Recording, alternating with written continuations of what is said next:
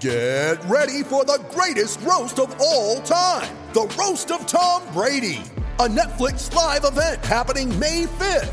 Hosted by Kevin Hart, the seven time world champion gets his cleats held to the fire by famous friends and frenemies on an unforgettable night where everything is fair game. Tune in on May 5th at 5 p.m. Pacific time for the Roast of Tom Brady, live only on Netflix. You ready? Showtime. On May 3rd, summer starts with The Fall Guy. Let's do it later. Let's drink a spicy margarita. Make some bad decisions. Yes. Audiences are falling in love with the most entertaining film of the year. Fall guy. Fall guy. Fall guy. That's what the poster said. See Ryan Gosling and Emily Blunt in the movie critics say exists to make you happy. Trying to make it out? Nope. Because I don't either. It's not what I'm into right now. What are you into? Talking. Yeah. The Fall Guy. Only in theaters May 3rd. Rated PG-13. With threats to our nation waiting around every corner, adaptability is more important than ever. When conditions change without notice, quick strategic thinking is crucial. And with obstacles consistently impending, determination is essential in overcoming them. It's this willingness, decisiveness, and resilience that sets Marines apart. With our fighting spirit, we don't just fight battles, we win them. Marines are the constant our nation counts on to fight the unknown. And through adaptable problem solving, we do just that. Learn more at marines.com. This podcast is part of the Sports Social Podcast Network. This podcast is part of the Sports Social Podcast Network. This podcast is part of the Sports Social Podcast Network. This podcast is part of the Sports Social Podcast Network. This podcast is part of the Sports Social Podcast Network. This podcast is part of the Sports Social Podcast Network. This podcast is part of the Sports Social Podcast Network. This week on The Marketer's Report, Patrizio Spagnoletto, Global Chief Marketing Officer, Direct to Consumer for Warner Brothers Discovery, weighs in on building trust. Trust is a really hard thing to build and a really easy thing to destroy. And we have to be very respectful about that. Our partnership with iHeart has really helped us build that trust and that relationship with the on air talent. As the number one audio company, iHeartMedia gives you access to all. Every audience, live conversations, trusted influencers, and the data you need to grow. Go to iHeartResults.com for more.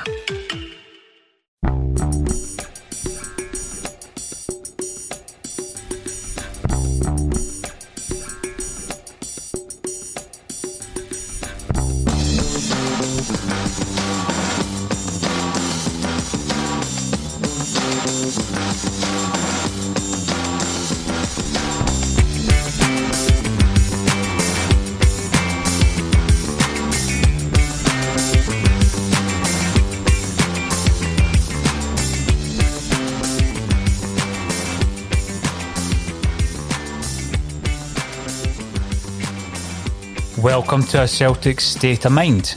I'm Paul John Dykes, and today I'm delighted to be joined remotely by Kevin Graham. Kevin, how you doing? Not too bad, Paul. How's yourself? I'm good. We've been avoiding the Zoom scenario, but um, today it's been a wee hurdle, and that's why we're late. But we figured it out. It's not Zoom anyway, but you know, dialing in. Aye, definitely, and it's mainly my fault that my wee two-year-old has to quarantine, so I've got no childcare, so that's why I'm sitting in my kitchen. But I do like the artwork over your left shoulder. Screamadelica, one of the finest albums. I think we've spoken about the time we took Andrew Innes to Celtic Park to watch the Lazio game. I think we might have mentioned it. Aye, A memorable night that was in many ways. I know. In many ways. So you're here, Kevin, and you're you're isolating for what, 14 days? 14 days, and well, my, my, my two-year-old has to isolate for 14 days, so by proxy, I need to isolate for the 14 days as well.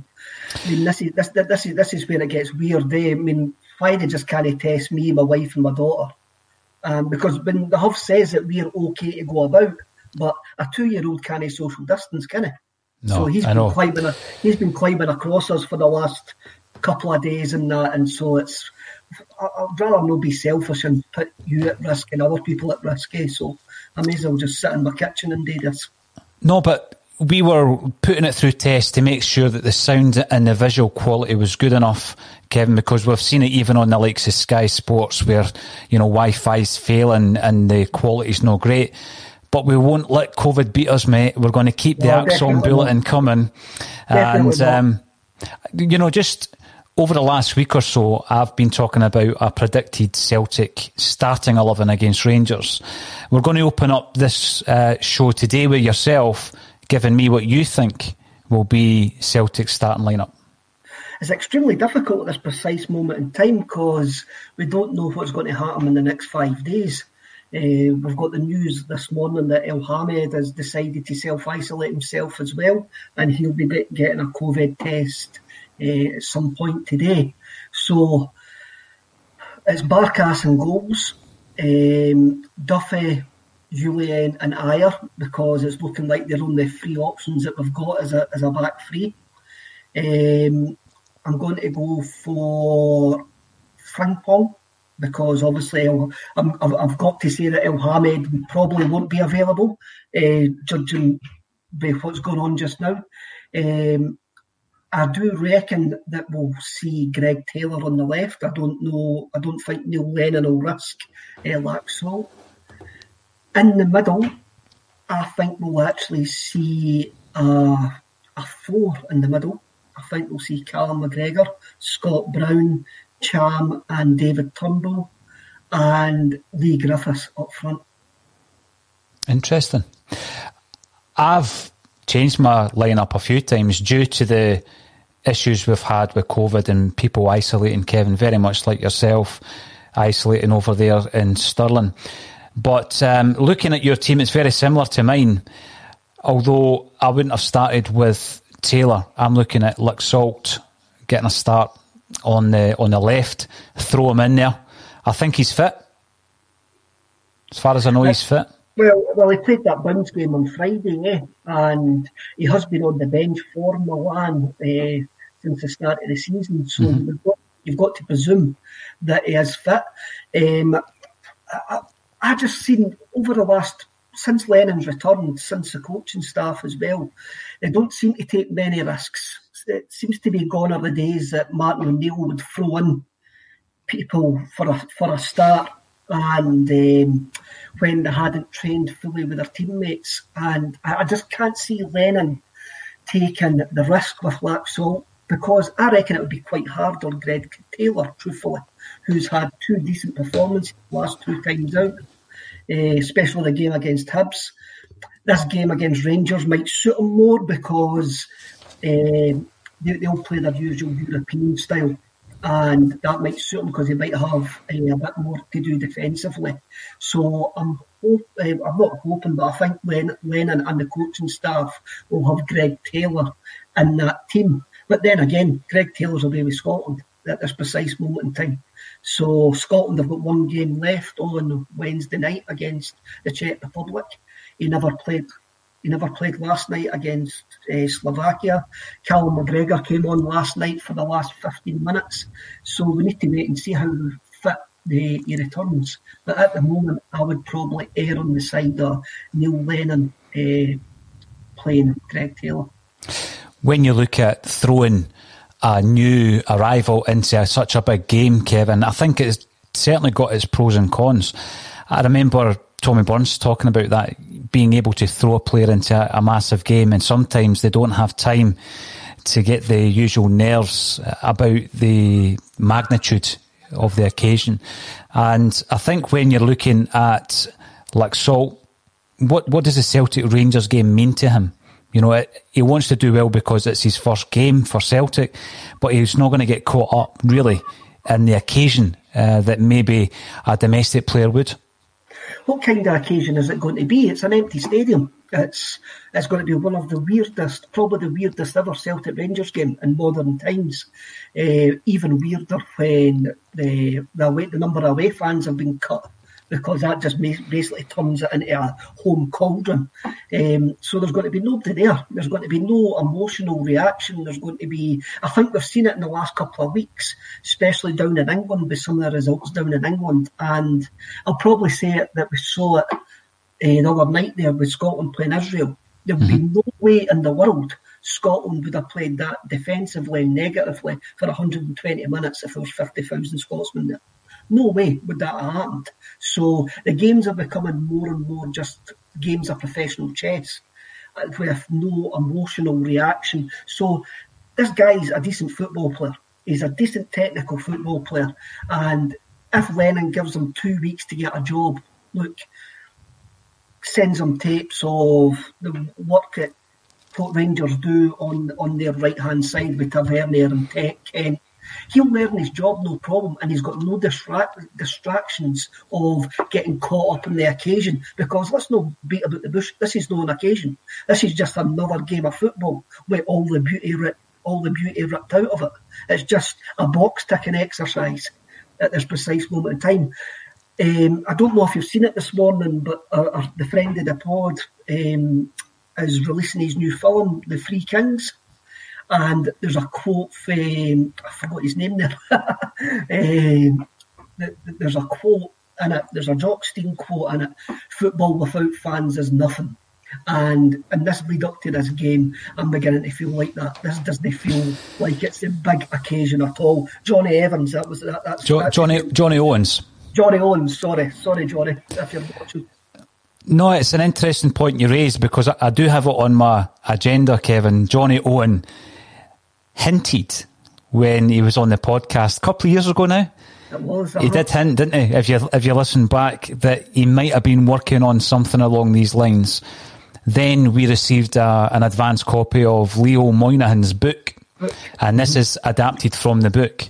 So we kind of seen that one developing, and let's be honest, if someone's going to make a, a documentary about that subject, I think Johnny Owens, that you know, a great man to do it. The research he had already put into the subject two years ago when he was on the podcast was frightening. He had a great knowledge of all three men. He gets it. He gets football fans. He gets the working class of football. I mean, the documentary "I Believe in Miracles" about Brian Clough and that Nottingham Forest side is one of the best documentaries I've ever seen. It's absolutely fantastic. It's great pace, great music, great visuals, and he really just captured the spirit of that Nottingham Forest side. And now, going back to that podcast, I've, I've listened back to it maybe at the start of lockdown because um, I was going to do an article about it, and you knew that he knew all three men. Oh, he big time. He'd done the, he'd done the research, Kevin, hadn't he? Aye, he, you knew he knew everything about Stein. when he was there when Stein passed away uh, at Cardiff that night. Yeah. So I'm really, really looking forward to that. Was a wee surprise this morning when when I when I saw that popping up on the social media. What did he say? You've probably listened to it more recently than I. He said something like, "You'd be the first to know," something like that. Aye, we would be the first to know. well, he never told us. We just saw the trailer today. we just saw it, but we got the book. yeah, we, got, we did get the book, and we will be reviewing that book. I mean, you look at the three clubs: Man United, Liverpool, and Celtic. They've all been built by great Scotsmen, and I think that's why. From people on the outside looking in, that's why Celtic, Liverpool, Man United seem to have a connection. I do think there is a connection there. I, I do think there's a connection supporters wise as well. And that's all down to those three men, definitely. Johnny Owen was on the podcast because he's a friend of Edgar Summertyme Jones, who came up fairly recently to do an acoustic session for us. It's just being edited and that's going to be released very shortly.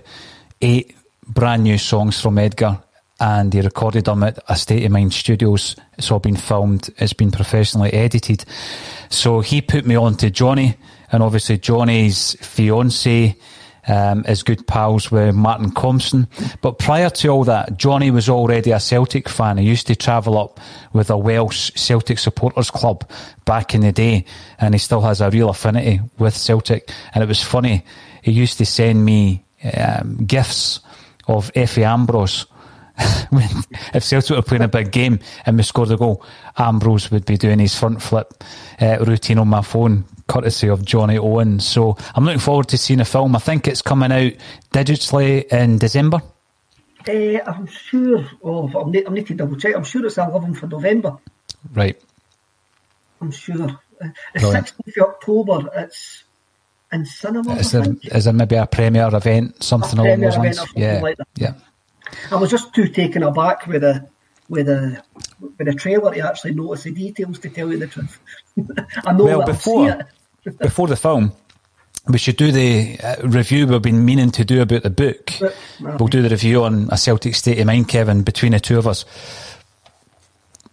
Now, at the top of the, the show, I asked you to give me your Celtic starting 11. And I know it's difficult because we're losing players fairly regularly. It's now very concerning. Laxalt, for me, before Taylor. The other one was you've got Turnbull in there, I've got Elyounoussi, just playing off of Griffiths. But interestingly, we've both started with Leigh Griffiths after just 15 minutes of first team football. I know he played in a bounce game against Motherwell. Are you looking at Griffiths, Kevin, as someone who can give us a good 60 minutes? You've got to. Um, the way that you're looking at it just now is Eddie's not going to be available. Um, Boy's still coming back for international duty. And we've been overrun by the Rangers midfield the last couple of times. And I reckon because there's not 60,000 Celtic fans going mental for us to get the ball forward, that Lennon will go extremely cautious. Um, you've also got the, the scenario where the brains behind the Rangers operation, Michael Beale, has made it known to everybody that he doesn't need Neil Lennon and the coaching staff as coaches. So we could actually see Lennon pull a surprise here and try to stifle the game. And I think this is one of these games that both teams will settle for a point at this precise moment in time. I think both teams will settle for a point, but I can see Lennon maybe packing.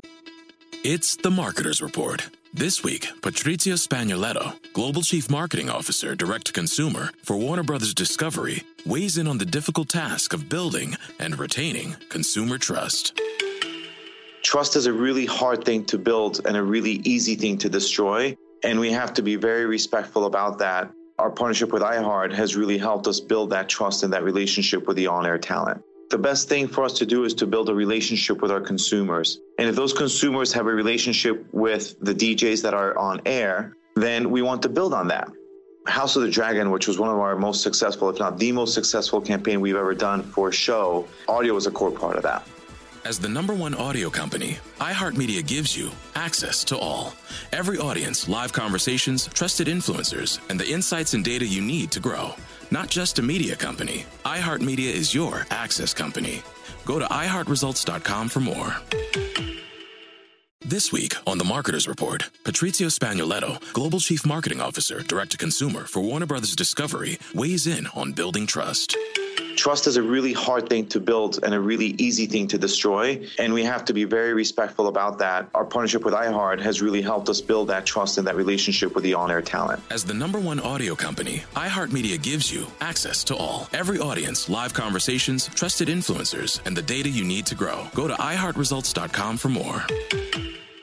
midfield, uh, just to what's happened previously, and get a grip on the game in the middle of the park. Don't give the Rangers danger men because they have got danger men now, and that's what we've got to appreciate. This is the best Rangers team for um, since 2012, 2008, since they went bust. This is the, this is the best Rangers team, and this is a team that have proved to us over the last season or two that they can take us on a day. So we need to treat them with respect. I know there's probably going to be some people in the comments going, "Oh, they're rubbish, they're rubbish." They're not rubbish. They can't get the results that they've got in Europe for being rubbish. And the lack of the crowd, I think, benefits them because they've proved to be bottle merchants when there's a crowd there.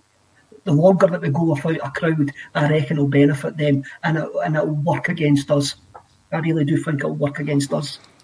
One of the interesting things you said earlier, Kevin, was when I was speaking about picking Laxalt and having the consideration that a new player from elsewhere may not get caught up in the occasion. You were speaking about there being no occasion. Do you think it's simply an occasion due to the fans? Because I'm thinking about the actual personnel. I'm thinking about Scott Brown. I'm thinking of Neil Lennon. They will make it a bigger game than your run of the mill, if there is such a thing, domestic match. You're probably right there that the, the the preparation and the fire up before the game will be more important maybe as against Motherwell or Livingston or something like that. But what makes it the fuse for these occasions is the fans. It's that that's the fuse for these occasions, and the game might start off at a, at a, pace. It might start off harder and faster than maybe and maybe the other games that we've seen this season. But then it might just peter out into another game of football between twenty-two guys who are very good at their jobs, and whoever's going to be best on the day is going to win the game. And I, I do think there's going to be something missing, something missing on, on Saturday, and it's us. Definitely, it's us. How are you going to be watching it in your new state of lockdown? Um, probably where I'm sitting just now on my laptop. Um, I mean, I can't even go up to my dad's and watch it, eh? so I'm a, I'm a bit. I might have been, I probably would have been doing with you in the studio uh, anyway. Eh, I was looking forward to that, so I'll probably just sit and watch it here and join in the pre half time and the post match stuff with yourself. Well, the thing is, you can dial in. It's something we've avoided as far as we possibly can, Kevin, so that um, the sound and the audio, which are the same, and the visuals um, aren't affected because we want to keep it as good quality as possi- possible. But we are faced with these restrictions ourselves now. You would have normally been in the studio, um, distanced, obviously, uh, over the two or two and a half metre table. But unfortunately, you can't today. But on Saturday, you can certainly dial in and we'll get your thoughts um, before, during, and after the game as well. Now, before we go any further, um, I want to give a big shout out to someone who's a Celtic season ticket holder, Liam McGroarty. Now, Liam is a long time listener of a Celtic State of Mind. He got in touch. His Twitter handle is at McGroarty67. And he's got a design studio. He's got a design studio which is up for a prestigious award, Kevin, called a Design Award, right? Which apparently is the Ballon d'Or for design. He oh. is the emerging interior designer of the year. His studio is called Youth. He's a big ACSOM fan. He's a big Celtic fan. And today is the final day that Celtic fans can get behind him and to give Liam a vote. So visit his Twitter at McGroarty67 and we'll actually do a few tweets out of the ACSOM page so that you can get in there and vote. Because when you get people behind you and things like this, Kevin, what can happen is a Celtic State of Mind won the award back in 2018, Best Football Podcast in the UK. We're up for another one this year. It'll be a, a remote event. It'll be us zooming in from the studio in December.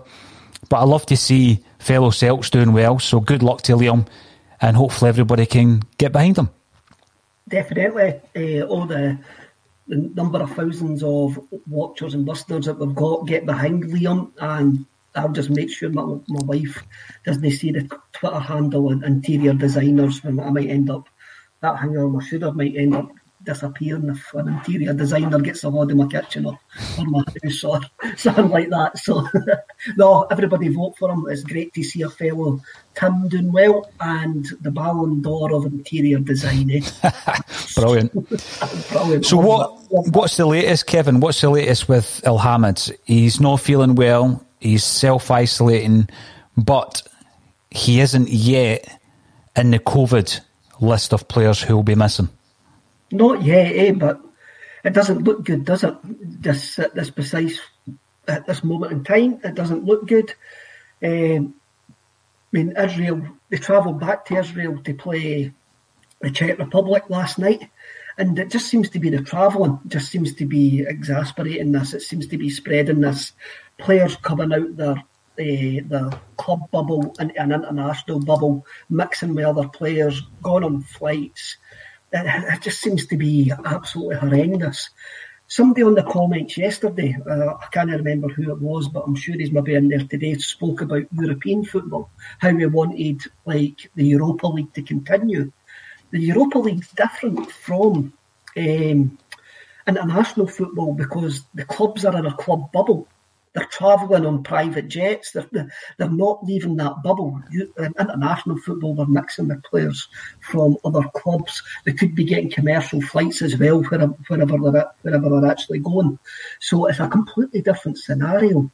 Elhamed will be a loss. Having Big uh, beat on were fantastic last Thursday night against Scotland. Um, and again, he, he, he gave a great performance on the left hand side. He's one of those versatile players.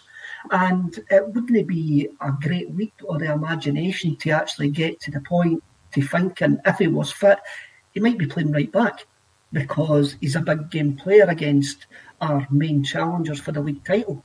And Lennon and the coaching staff may actually see him as a better option, defensive option as Frimpong. But now that's likely to get taken away from us. Eh? Um, I don't think this is the last player that will that will be tested positive this week. I still think at the end of this week could be absolute chaos, not just at Celtic but at other clubs as well, when players return back and get tested again. Um, I, I, do fear for a lot of games this weekend, not just our own. I mean, I would play Rangers at the back with a reserve team and still expect to beat them, but it's, it, there's going to be a knock-on effect for this international break. Well, I did mention that yesterday, Kevin, on the impromptu Sunday bulletin. Uh, we put out two bulletins over the weekend due to the fact that there was no Celtic games to discuss, but there was plenty of other aspects of the club um, where we were able to put out two broadcasts Saturday and Sunday. And I think that's spot on, Kevin. When these players come back to the respective domestic clubs, it's just going to create a, a, real issue. And, you know, you're looking at the Republic of Ireland squad, for example, seven uh, were affected by it. One of those players, thankfully, so far, uh, who hasn't shown any effects is Shane Duffy. What was your thoughts on his comments in relation to his wages uh, just recently, where he's come out to confirm that Celtic are actually paying all of his wages? Wow, um, I didn't expect that. We all we all expected the deal to maybe be a 50-50 deal, didn't we? Because we don't we didn't expect Celtic to pay his full wage. That means he's the highest paid player at the club, and that may cause friction in the dressing room, especially when you've got players looking for new contracts and. Um, looking at the wages down south as well, it was interesting to hear that Ryan Christie was saying that he's not in a rush to sign a new deal either. Um, but I mean, it shows the ambition of the club. It shows that the club can go to those wages for what will be a short period of time, i.e., a year, to get the right player in. It shows that the club have pushed the boat out. It shows, and also our transfer dealings have shown that the club have pushed the boat out as well. I mean, there'd be nothing to stop Eddie chatting that door now and going, um, by the way, you're giving him 50 grand a week, go and give me 50 grand a week to stay uh, for the whole of the season. There's nothing, in, again, Celtic are, are, are, likely to knock that back, but it's a, it's a it's a sign of intent by the club if they are paying his whole wages. And it also maybe points to if Duffy does well for us and he wants to sign permanently, then he'll need to take a wage cut because we would pay fifty grand a week for four years. That that's that's not part of the accounting strategy. That's it's not part of the long term plan, is it, Kevin? No, no, definitely not. See, when you're talking there about some of the players who are out on international duty, who are on vast wages being paid for by Celtic, it does beg this question. We've been talking about it for the best part of the week with regards to the players who are going out there and they're now at risk of coming back with positive tests and then missing games for their parent club who is paying their wages. And it would appear that there is nothing Celtic can do. Now, people were using the Salzburg example, but by all accounts, there was something in place. There was an agreement in place with the league, the FA, and the authorities to allow the withdrawal should, for example, three players prove positive. But there's nothing in place, so Celtic can't recall any of our players from international duty. How disappointing is that? It is disappointing. It's disappointing for every club who have got players away on international duty this week, not just Celtic. Obviously, we're going to look at it through a Celtic point of view, and we make no apologies of that. That Celtic should be withdrawing their players just because we've now looks like we could have four players who have went away fit and healthy on international duty and now have came back. Well, I know Ryan Christie's just isolating, but it's it's absolutely ridiculous that the clubs, especially at this time, uh, this unprecedented time, that we cannot withdraw our players. I mean, if they says that they're injured, then they couldn't play at the weekend either because there's a two week, is it a week rule or a two week rule? Somebody will keep me right there. Um, it's just, I understand why the competitive internationals are ongoing. But the amount of international friendlies that have been played over this last week has been absolutely ridiculous. Um, I don't, I, I, do not see the point of friendly games at this time. It's just an unnecessary risk for the players, for staff. It's, it's a box ticking exercise. It's a money ticking exercise. I want Celtic to withdraw um, their players from international duty. Um, now because we are at risk of a game at the weekend not going ahead. Um, and that's quite hard to handle when it's not the club's fault. Oh, it certainly is. Now, Kevin, the the actual headline of the Celtic State Mind Bulletin today is the three biggest challenges for Celtic uh, in the upcoming Glasgow derby. We've already mentioned the issues you've just discussed there in relation to COVID and the squad um, that we currently uh, look at is four down. How many will we lose for the game? That's that's one of the biggest threats, the biggest challenges. The second one is the man in charge, the whistler, the man in black. What's your thoughts, John Beaton? Oh, it's just oh, it's typical Scottish football, it? It's typical that Scottish football put. Uh, I've maybe got a bit of sympathy for John Beaton here, and don't jump on me. He's getting put under immense pressure by uh, the lack of backbone by the Scottish uh, football authorities be giving him this game. He's, I mean, it's, uh, it's the biggest game in the Scottish football calendar, and already the pressure that he's under has been intensified because of what happened previously. I'm, I'm trying. To, I'm trying to think of something it would be like. Uh, it would be like sending somebody to drive a car on the same bit of road that they've already crashed on, and say we're going to, but your car's got no brakes now. And see that corner that you've crashed on before, you're going to crash again. Eh? Um, John Beaton's in a no-win situation. Um, and as his bosses are. That was almost as good as Steve McClaren's dove analogy.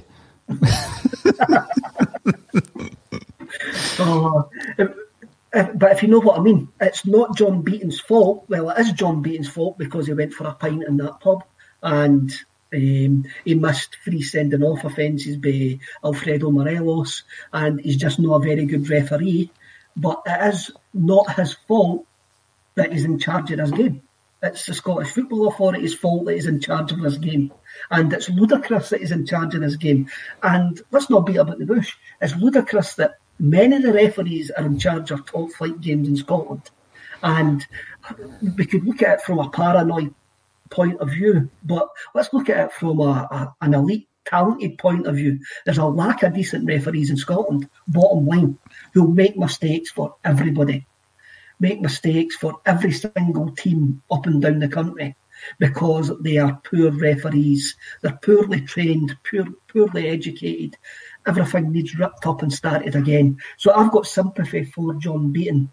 So what, what happens if he gives us a penalty that's not a penalty?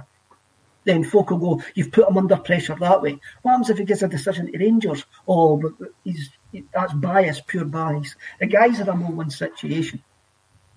And, and I asked the question just last week there, Kevin. Sorry. Who would have been someone who you would be not confident. I don't think there's ever a confidence as such. But who should have been the man in charge? Oh, my knowledge of referees is not that great. Um, Kalina, does he still does he still referee games? What about that guy for Luxembourg we got when the referee went on strike? Um, he, he, was not a bad referee. Um, but saying that, uh, I, I, don't know if you watched the Scotland game last night. Did you see the referee for the Scotland game last night? I didn't watch it, Kevin. I've got to admit. Oh, it was absolutely rank rotten. Absolutely rank rotten. So there's a problem with refereeing all over the world. It was absolutely terrible. And by the way, the reason I never watched it is because I've got an issue at the moment with international football in that it shouldn't be happening. And all I would do is spend the entire time concerned that a Celtic player's going to get injured uh, for any Celtic players who ended up on the park. That's my biggest concern during international football. I can't sit back and enjoy it, Kevin, you know. And also, I was catching up on uh, Gangs of London as well, so I had better things to watch. But I seen my namesake scored again, uh, yes. uh, leaving it down to Dykes to score the goal. But um, he seems to be doing okay. He's doing he's doing fine. He's a bit of a what can you say uh, unusual uh, specimen in international football, i.e., we knock the ball long to him and feed off the scraps. Um, Stephen O'Donnell put in a fantastic ball for the goal, uh, and the big fair play, the big fella took it well. Um, I, I, do get what you're saying. You've always got your heart in your mouth when you're watching international football, when you know that your players are playing. I mean, the one of the Slovakian players last night got a serious injury as well, and he was taken off, stretcher, moon boot on, and you're like, his club side must just be watching that going, oh no. But oh, it's, international always been like this, and uh, uh, the bigger there is a bigger picture here. There's a whole whole bigger picture about sport in this time, and a lot of box a, a lot of box ticking exercises and that's all it is. Even football getting played is a box ticking exercise, and it's just trying to introduce. For me, it's just trying to introduce some sort of normality into a world that's not normal at this precise moment in time. And people have got used to watching games without crowds, and that's no entertainment. Well, it is entertainment, but it's not what we see as what football should be. And we need to watch ourselves. We, we do need to watch ourselves that people will get used to just watching games on the telly and not getting back into the back into the stadiums. When you said earlier about the occasion, Kevin, and linking that in obviously to the great Jock Stein's words, which have been attributed to other managers fairly recently, but we know it was Jock Stein that said it. When you're looking at the game, Celtic against Rangers, there is inevitably more needle in that fixture than Celtic against anyone else or Rangers against anyone else. And that has boiled over in recent times. We've seen scraps, for want of a better word, um, some quite embarrassing, uh, you know, where Scott Brown was dragged into a situation and almost blamed for it. You've got the Ryan Kent, hooking Broony, and various others, you know, you can go further back. Do you still think that will exist? I think it will because of the magnitude of the fixture. This is a title um, challenger that we're playing, and also think that when you've got Neil Lennon in charge and Scott Brown as your online, your um, on field rather leader, there's always going to be a bit extra needle. I also think Celtic have got more composure. And when you're looking at the discipline or indiscipline of some of the Rangers players, it'll work in our favour. You could get to a point where that needle's there for maybe 50, 60 minutes, and depending on how the game's going, it, then it could dis- disappear, and the game could peter out without that crowd, without that noise, without that intensity. The game could peter out. Then again, you could get one of these mad games where it's like a training game almost. When I watched Liverpool against Aston Villa the, the other week there, it's almost as if like Liverpool were like, oh well, they've scored, we'll go up the park and try and score, and the game was like a game of ding dong. Like uh, if you ever watch teams training, and like they just go for it, and there's no there's no shape, there's no form to the game whatsoever, and it becomes one of these just bizarre games of football. It could end up like that. But it depends how they handle the lack of atmosphere. It depends how how fired up. I, I, two seasons ago, we got beat one nothing at Ibrox uh, on the 29th of January. Absolutely terrible game, and the tone for that game was set by Scott Arfield uh, kicking Olivier Ntcham, and the crowd went absolutely mental. That get the tone for that game was set. If somebody puts in a crunching challenge on Saturday, there's going to be no reaction apart from the players shouting. Um, there's there's not going to be any. There's no. There's no pantomime villains, there's no booing, there's no cheering, there's no. Say Celtic are one nothing down, and I hope it doesn't harm. Say Celtic are one nothing down with 20 minutes to go. You'd fully expect the Celtic fans to be roaring them on. That's not going to be there. It's going to be really, really strange. And it's very interesting how the 22 players or how many uh, are going to handle it, definitely. And for the guys making their debut as well, it's going to be a really strange, like Barkas, Duffy, it's not going to, especially Shane Duffy, it's not going to be what he expected his first Celtic Rangers game to be. No, absolutely not, Kevin. Now, we've got loads of comments coming through via Facebook, Twitter, and YouTube. For anyone who is watching on YouTube, please remember to subscribe. It is free, and we're producing daily content. Uh, for your enjoyment. We're going to get to some of these comments in a few moments, but the headline does say the three biggest challenges for Celtic. First one is COVID, second one is the officials, and the third one, of course, is the opponent. And like you said, you've shown respect by saying that they are a decent side compared to sides we have faced previously, maybe under Warburton and Caixinha. Um, yeah, they do have uh, players who I look at and think, well, he could be dangerous for Celtic. And, and I've said this over the last week as well. The two fullbacks uh, playing for Rangers if they are fit, because I think there is a doubt over Barisic. Uh-huh. Don't know if there's been an update today. This is another reason, Kevin, that I would play with the offensive Frimpong and Laxalt, because if Taylor is playing up against Tavernier and he doesn't nullify that challenge, Taylor might end up defending for the whole game. It may. Um, what I, this probably goes against my, my team selection, but Tavernier, for me, is Rangers' most dangerous player, uh, him and Kent. But Tavernier is also their biggest weakness down that side. Mm-hmm. So, what you might actually see, and Neil Lennon's done this a few times, is you'll see Cal McGregor, and Brendan Rodgers actually done it. You'll see Cal McGregor out on that left hand side, predominantly out on that left hand side to occupy Tavernier. I think you might see that. Ryan Kent as well, he seems to be loving justifying the price tag now um, that, that he got. And you just have to look at his goals and assists this season to say that he's a player on form. He is a player on form, and he has got the he has got the ability to hurt us.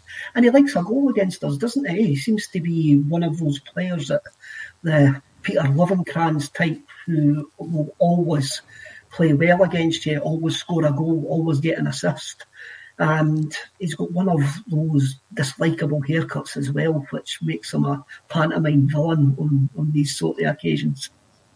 I thought he'd just been watching Peaky Blinders. Now, let's get to some of the comments coming in. Stephen Forbes via YouTube. Despite the positive COVID cases and ludicrous appointment of referee John Beaton, Celtic will still triumph in the face of adversity because that's what serial winners and champions do and IH Decorating, another regular ACSOM viewer and contributor. This is a huge test of the character of all at the club. Can't focus on who is missing, can only focus on those available. No fans and a poor ref only add to the challenge. What a victory this would be. Kevin, I've not asked you yet about your prediction for the actual game. You said you would, you said both teams would be happy maybe with a point. Do you reckon it's going to end in a draw? That's it. I'll just step back a wee minute there. That's an interesting point by IH Decorating uh, because they'll remember we were written off going into the first Celtic Rangers game last season at Ibrox. The amount of injuries that we had, everybody was talking about it's Gerrard's time. He's going to he's going to beat Neil Lennon. We went to Ibrox that day, completely nullified them and won one nothing.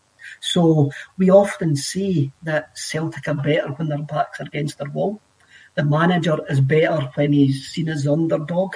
So that that's a really, really good point that we could use all our disadvantages to our advantage and get a what would be a fantastic victory. Um, both teams would probably settle for a draw. If it's nothing each after 70 minutes, it wouldn't surprise me if it ends up nothing each at 90 minutes. But I reckon Celtic will win 2 0. 2 nothing Celtic. Leigh Griffiths to open the scoring. Leigh Griffiths to get both of them. I look forward to that. Joe Porter, I expect more positive COVID results to burn through football post internationals. And Francie Del, sorry, Dub LU, just got to accept the hurdles put in front of us and go out and give it our best. Nothing else we can do. It is what it is. Crazy times. Even with the players mentioned and quoted as being missing, the team that I'm going for, Kevin, is a very strong team. You've got Barkas in goals, Jullien Duffy and Ajer. I definitely would have considered Elhamed for Jullien simply because I think he's good backup to Frimpong on the right with his offensive play. Obviously, Frimpong playing on the right, uh, giving the debut to Laxalt, uh, Brown and McGregor in the engine room with Ntcham in front of them, and Griffiths and Elyounoussi. El Yunusi is the one with the question mark, I've got to admit, but I don't think this is a game for the likes of Turnbull to make it what would be his only second start for Celtic. Um, and Rogic, who's not played enough football, who else could play in that position? So I would go with Elyounoussi. I'm quite happy with Turnbull there because he knows Scottish football, knows the Scottish game. I don't think it's a gamble playing Turnbull there. Uh, I'm maybe being overcautious um, with trying to read what Neil Lennon will do, but I do reckon he'll try and swamp the midfield and we could get quite a cagey, uh, sticky game in the middle of the park where nothing much happens and both teams will just wait until they get that opportunity and hopefully they'll take it and hopefully it'll be us that takes it. I mean, how, how good would it be if Leigh Griffiths does score the winner? Does score? It'll be fantastic after I've written them off.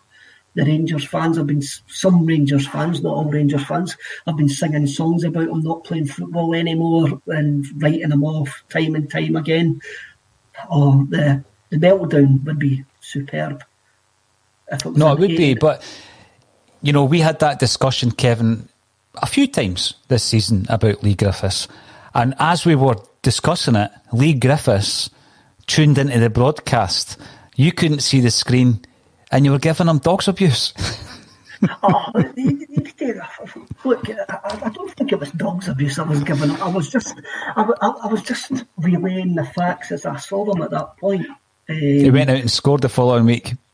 Well, that's fine, and, and I said this last Monday. If he if he wants my address, I'll gladly give him his ad- my address, and he can come round and speak to me. I'm, I'm, I'm sure. I'm sure he'll be uh, fine, Kevin. I'm, I'm sure he'll be fine. I'm quite happy to to get proven wrong. I'm quite happy to put my neck on the line and be proven wrong. That's fine. That's... Kevin, when you give your opinion on a live broadcast, which is now going out, in actual fact, to up to four hundred thousand a month people are going to disagree with you, no matter what you say. I know, definitely. But hey, I've, I've, I've got the I've got the worries about people um, sending back, casting up my wild opinions and uh, takes on stuff when they go wrong. Because usually, if they go wrong, that means that Celtic have won, and I'll be happy with that. I will yeah. be happy with that. We're giving opinions every single day, Kevin. Some of them are going to be incorrect. Stephen Kelly on YouTube, welcome to the show. Celtic have to mark Kent out the game and let them make a mistake, then hit them. I'm going for the bombing it down the right and left to nullify their two fullbacks. I think that's going to be key to winning the battle. Now, I know your point about the midfield, Kevin. The games have been lost and won in the midfield um, over the last few occasions. And I think remember the image that was released of the whiteboard that was left in the away dressing room at Celtic Park. Gerrard knew that before he could handle the Celtic midfield. He knew that's what he had to do. Mm-hmm. But Celtic continued to over overrun them. But recently, I think Gerrard has done pretty well in terms of his uh, tactics and, and the shape of his Rangers side against us. But what I continue to go back to is do we have the better squad? Do we have the better manager? do we have the better starting 11? I think we do. I think we do. I, I don't think there's a question. If if any, if any Celtic fans out there, out there is questioning that, then I think you're maybe in the wrong game. Um, of course, we've got the better squad. Of course, we've got the better manager, the, the more decorated manager, as a manager, not as a player, but as a manager. Um, I, I'm really, really interested at this take where Michael Beale says that there's nothing that Neil Lennon and John Kennedy that can do that can surprise him. So I'm looking forward to seeing what Neil Lennon, John Kennedy, and Gavin Strachan can do to surprise the Rangers coaching staff. Because we did get overrun on that last game on the 29th of January. We got overrun in the League Cup final. So Celtic will need to, that's how I reckon we'll go for an extra body in the middle of the park. But that's just me being simple. That's that's me having a look at it with, with no coaching experience whatsoever. I'll, leave, I'll leave that to the professionals. I'll leave that to the guys who have forgot more about football than I know about football. Don't put yourself down now, Kevin. The reason I was asking these fundamental questions, do Celtic have the better squad, starting 11, management team, is because I think, yes, yes, yes, we've got a treble on that. You take away the home advantage in terms of the support. You take away the atmosphere and the occasion, as you called it earlier on, Kevin, and then it's 11 v 11. Celtic have the better players in all departments. I mean, the players we've been speaking about in our opponent's team are handy players. They can mm-hmm. uh, damage Celtic if given the opportunity. But I think that the occasion itself is going to be unusual and it will just come down to who's best we won't be in a situation, I hope, where we have half a dozen players off form. That's the only way that Celtic would lose that game. Definitely. Um, I should actually stop saying definitely, but you would, you would presume that if, if, if, our, if our first 11 are on their game, if, if our 11 are on our game, then we should win the game. That, that, that goes without saying. But you've got to just have a look at the last two times that we've played Rangers. And the problem that we've had is they've been better on us. And this is how we, we have to focus on this game. And this is how the coaching staff will be focusing on this game. You're playing a Rangers team who have clicked since the start of, since the start of the season. They are scoring goals. They seem to be more free free flowing than what Celtic are. And they probably maybe going to the game as slight favourites in the in the eyes of the mainstream media. Um, not on this not on this media channel, they don't go into the game as favourites, but we go into the game as doing what Celtic do. That there's no there's no glory about us. There's no hype about us. We're just doing what Celtic have done in the last four or five years, which is win games of football, get into the Europa League group stages and shown character and that winning mentality. And that's something that our rivals haven't shown yet. It's all right winning games. You lost a cup final. It's all right winning a game in December, but when push came to shove, you bottled it. When, well, but when you had the chance to go and chase us, chase us, you bottled it. We didn't. So bring it on. I still, I still think that um, weakness in our opponents is there. And I, I, as I says, it's going to be completely different without a crowd. How they react, how the players react, really, really interesting. It certainly will be. And uh, Mark agrees this will show the real character of the players on Saturday. We've seen the character of the Celtic squad over a number of seasons. Uh, need to show self motivation because they won't have the fans behind them. So it is going to be a very unusual situation to, to watch unfold. Gary Doonan is getting involved via Facebook. When was the last time Celtic lost two league games in a row at Celtic Park to Rangers in any guise? 96, 97 in the Tommy Burns era? Must have been.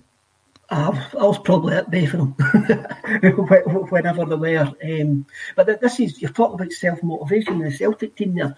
Well, look at the self motivation at uh, McDiarmid Park the last mm-hmm. time out the self motivation to get that winner. That mentality is there. that mentality is there. It's just how the game plays out is going to be a massive factor on the motivation of the players as it goes along. Joe Porter agrees with you, Kevin, and she is looking forward to a 2 0 win for Celtic. These games, I do feel, are difficult. They're difficult to predict. Uh, we don't have the, the usual um, atmosphere of the game, which is a massive factor, not only with the players and, and motivating the players and pushing them on, but it can be a massive factor in the decisions of referees uh, as well. Tony Houghton reckons we've got enough depth in our squad to deal with them. I totally agree with you. I'm going to start getting worried if we've got six or seven players missing, though, Kevin, because they're all first teamers. The team that you've named, the team that I've named, every one of those eleven would get into any other team in Scotland. So we have got we have got the depth and we have got the strength to handle anything that's thrown at us. But as you say, once you start getting to six, seven, or eight, then it's it's open open to question. Then, um, so we just need to hope that nobody else disappears before Saturday. Now, Tommy Burns got a mention here from Gary Doonan. It's always great to talk about the late great Tommy. And I do remember when we were preparing to play Airdrie in the 1995 Scottish Cup final, Kevin, after the game, Tommy said that he almost started Paul Byrne, who hadn't been in the team for weeks and possibly months, due to the fact that you can throw a player in, the expectations sometimes aren't as high, and they don't have the time to start getting the pre-match nerves and allow that to infiltrate their thought process. And Burns was very close to throwing in Paul Byrne against Airdrie that day. It would have been an interesting one. And I think it's the same train of thought with Laxalt. You know, put him into that game. Would it be any different for him to any other game that he, that he plays for Celtic? It's an, it's an interesting um, uh, another interesting angle on the Laxalt question. Um, the reason being, we, we talk about Tavernier. Tavernier's never seen Laxalt play, so it's a complete and utterly unknown quantity. Canvas, unknown quantity for Tavernier to try and handle. Of course, you'll probably be watching videos of him at AC Milan, but he's you won't have seen him what he's done recently. So he's going, he's going to actually try to have a look at videos from a few years back uh, so you could have that. That's an uh, unknown quantity. Look, he's a Uruguayan international. He's played for AC Milan. He's played in World Cups. Playing against Rangers and empty Celtic Park won't phase him whatsoever. Um, he's a Uruguayan, and the, let, let, let's uh, allow me to wall on a bit of a stereotype here about Uruguayans. Uh, Uruguayans have got a want to win and they'll win at any costs and they're as hard as nails. Um, and as i am sure uh, Diego Laxalt would handle the occasion no problem whatsoever if he was thrown in. But that's that's a decision that the coaching staff will be like dwelling over today, tomorrow, the next day, they'll have a look. They'll had a look at him at that bounce game last week, and if if they've got no qualms about his temperament, his mentality, that he's settled in well, it wouldn't surprise me if you see him playing. But my my gut instinct is we'll see Taylor on the left. Would you be more surprised if he was to play the fittest striker we have at Celtic Park at the moment, which is undoubtedly Klimala? Due to Edouard's illness, Ajeti's injury, and Griffiths' lack of game time. Klimala would be the most fit striker we have. Would it surprise you if we started with Klimala just to do the running for 60 minutes before introducing maybe Leigh Griffiths? It would, because again, Neil seems to sometimes play players that he trusts more than players that are the benefit to the team. Um, we've seen that on a couple of occasions. Um, so it would surprise me that if he would put that pressure on Patryk Klimala. But he knows that Leigh Griffiths can handle it. He knows that Leigh Griffiths has been there, seen it, done it, and I don't think it's a risk playing Leigh Griffiths for 60 minutes. Well, that'll be very interesting. And uh, obviously, we'll be covering this game all week, Kevin. Hopefully, you can join us for some of the pre match preparation bulletins on Friday and then for the actual live match day material that we'll be putting out on the Saturday. It will be remote. You'll be doing it from your kitchen table. Uh, that's where it all started, from the kitchen table, Kevin.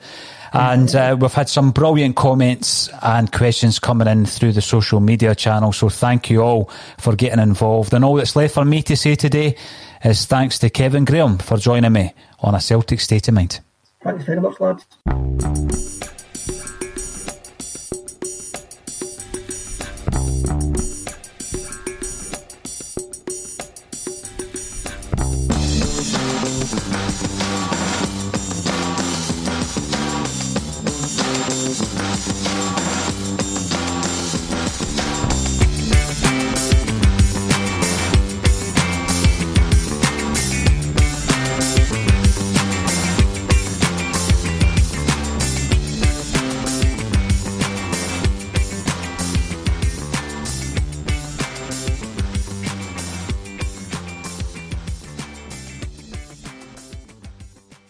As the number one audio company, iHeartMedia gives you access to all. Every audience, live conversations, trusted influencers, and the insights and data you need to grow. iHeartMedia is your access company. Go to iHeartResults.com for more. Sports Social Podcast Network. Sports Social Podcast Network. Sports Social Podcast Network.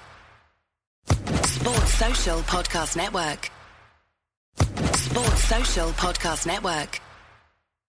Sports Social Podcast Network. Sports Social Podcast Network. Sports Social Podcast Network.